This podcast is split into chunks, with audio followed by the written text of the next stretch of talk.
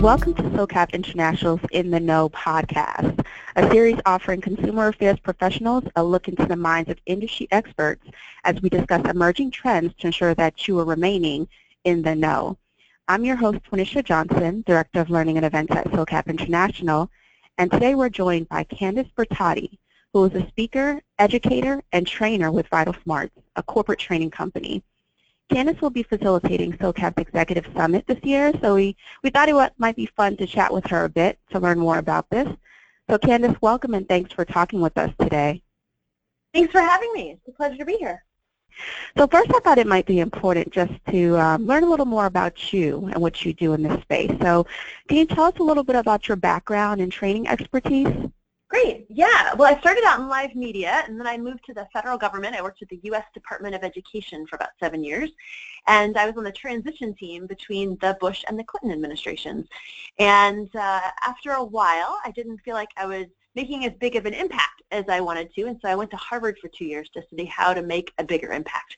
And so I studied communication and conflict resolution and negotiations and uh, came out and started doing uh, soft skills training. So I did creativity and innovation and managing change, briefing and presentation skills, and I really loved it. And then I met the authors of Crucial Conversations, and I fell in love with their content. I now teach all of their classes, so Crucial Conversations, Crucial Accountability, Influencer, and Change Anything. And I'm a senior master trainer with them, but I'm independent. And so I'm also on faculty. I teach negotiation at Georgetown Law School. Um, prior to that, I was at University of Maryland where I did executive education for professionals in negotiation. I also am a mediator for DC Superior Court for child abuse cases, and I teach crisis leadership to the military. I do courses on generational differences, all sorts of different uh, hats that I wear, which makes makes it interesting. I'm also learning to play tennis, and I'm in an improv class. So that's a little bit about me. cool. Such a an interesting and robust background. Um, thanks for that. So in terms of the summit, and we know the focus of our 2017 Executive Summit is really around dealing with change. Um, so just want to ask, in your opinion, why is change management so important for customer care leaders in today's business economy, particularly executives in the customer care yeah, space? Absolutely. Because how we manage on the inside shows on the outside. And right. uh, when I, there's so much change happening right now. There's a, innovation is happening so quickly. There's such a diversity of customers. There's competition for this new, all the talent that's out there. There's all sorts of genera different generations that are in the workplace and as our consumers on the other side. And we want to set ourselves apart and we want to be able to manage that change in a way that set, differentiates us. And let me give you an analogy, and I think this might be helpful. Um, if we think about uh, an iPhone or a Droid, Android smartphone, um, and you think about all the things that are on the phone, all the apps that we love to use, those apps run well because of their operating system underneath. And every mm-hmm. organization has their own operating system. We call it culture. So we have our cultural operating system. And everything we do sits on top of that cultural operating system. The challenge is, to go back to that analogy, we often focus on the apps. We focus on our projects, our processes, uh, our latest initiative, and we don't spend time focusing on that underlying cultural operating system.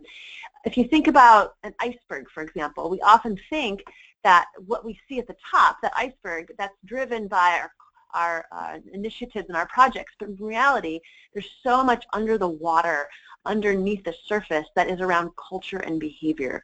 And so if we want to differentiate, we've got to be really effective at how we execute on this cultural operating system. And uh, we have a, what we find in our research is that there's often, often a chasm when we're trying to initiate change. And what happens is that managers in the process of doing this and executives are often trying to drive innovation and initiative and candor and teamwork through all this change. But what we find in our studies is that employees often hear the message as, I'm supposed to be obedient, I have to be predictable, I've got to defer to authority, and I need to compete with my colleagues in order to move ahead. And that creates a big disconnect and a poor culture. And so we've identified some specific gaps that I'm happy to talk about in more, in more detail. But we find that when change is happening, there's often this chasm. And so as executives, we need to be really cognizant that this culture operating system is so important and that we're often misperceiving it uh, um, because we don't have the same lens as our employees. Right, that makes total sense. Any additional thoughts or comments on the role of accountability in effectively dealing with change for our listeners? Yeah, absolutely. So uh, there's a really interesting study that was done by Google, and it's called the Aristotle Project, and in case some of your listeners might have heard of that project. And they wanted to find out what is the key to perfect teams? How do we work really well together and have that effective culture where we're getting things done? And they had a few hypotheses. So they thought well, maybe it's the best people. Um, you know, if we get all the graduates from Ivy League or get the PhDs, and they thought, well, maybe it's personality styles. We need a mix of extroverts and introverts and a mix of this style and that style. And then some people said, well, maybe it's whether or not there's structure or there's a lack of structure. And some said, well, maybe it's whether we are friends or not friends. And what they found when they studied this, and by the way, they spent five years and millions of dollars studying this, they found that it was none of those. And what they found was that it was actually active participation and psychological safety. That when those two norms were in place, teams worked really effectively together.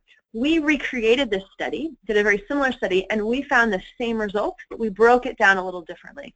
We broke down active participation into open dialogue and universal accountability.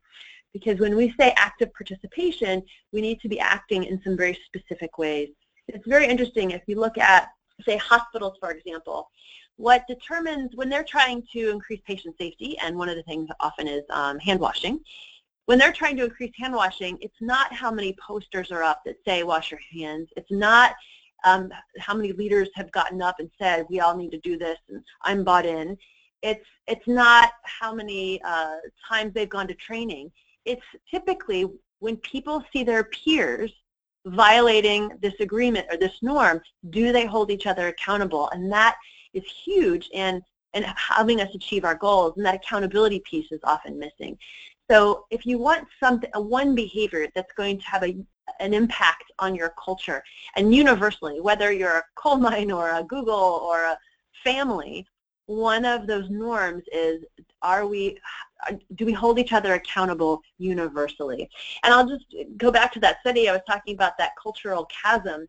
Um, when we look back at that, um, what we find is that there's a few norms that I mentioned there were some gaps on, and I'll just share two of those gaps just to highlight this. So mm-hmm. we basically gave 13 different norms and said to people, choose, select the norm that, that feels like your culture. Tell us whether or not this seems like your culture. Some were good norms, some were bad norms. And so for example, one of them was um, the norm is to avoid conflict and maintain pleasant relationships, so not holding people accountable, essentially. What we found was that employees were 54% more likely than their supervisors to say, yep, that's the norm. Another one was the norm is to speak up immediately whenever there's a question or concern that could affect performance speaking about, like basically do we hold each other accountable? And what we found there is that managers were 67% more likely to say that was the norm. And so there's often a real gap between what we think is happening and what actually is. And, and the project that you referred to, you said Aristotle Project? It's Pro Project Aristotle that, project that Google Aristotle. conducted called the Cultural Chasm Study. Got it. Okay. Great. Thanks for sharing that. And just uh, to talk a little more about the Executive Summit, um, can you give us a look into what customer care executives attending the summit might get from, from the summit? Maybe a, a couple yeah. of outcomes that you expect? Yeah, so we'll go through what do you do before you open your mouth in these accountability conversations? What do you say when you're opening your mouth? And then what do you do after you've opened your mouth? So we'll basically go through it chronologically before, during, and after. Um, before, we've got to make sure our emotions are in a healthy place because if I'm really emotional, I'm probably not going to be as effective as I could be if I was less emotional. Uh, we're going to make sure we address the right issue because just because we're talking doesn't mean I'm addressing the right topic. Then we'll talk about what to, what do you say first? What do you say second? What do you say third? Uh, where do you go once the other person responds? Uh, what do I do if they don't want to have the conversation?